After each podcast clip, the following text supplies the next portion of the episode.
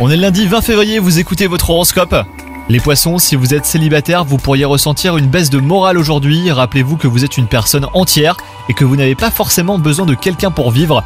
Réfléchissez vraiment à vos attentes. Quant à vous, si vous êtes en couple, eh ben, quelqu'un pourrait ressurgir de votre passé pour euh, semer la zizanie. Alors surtout n'y prêtez pas attention, hein, votre duo est solide et la communication en est la base.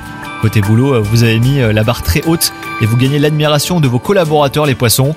Donc euh, poursuivez vos efforts et planifiez un temps off dans les jours qui viennent pour vous ressourcer et revenir plus productif que jamais.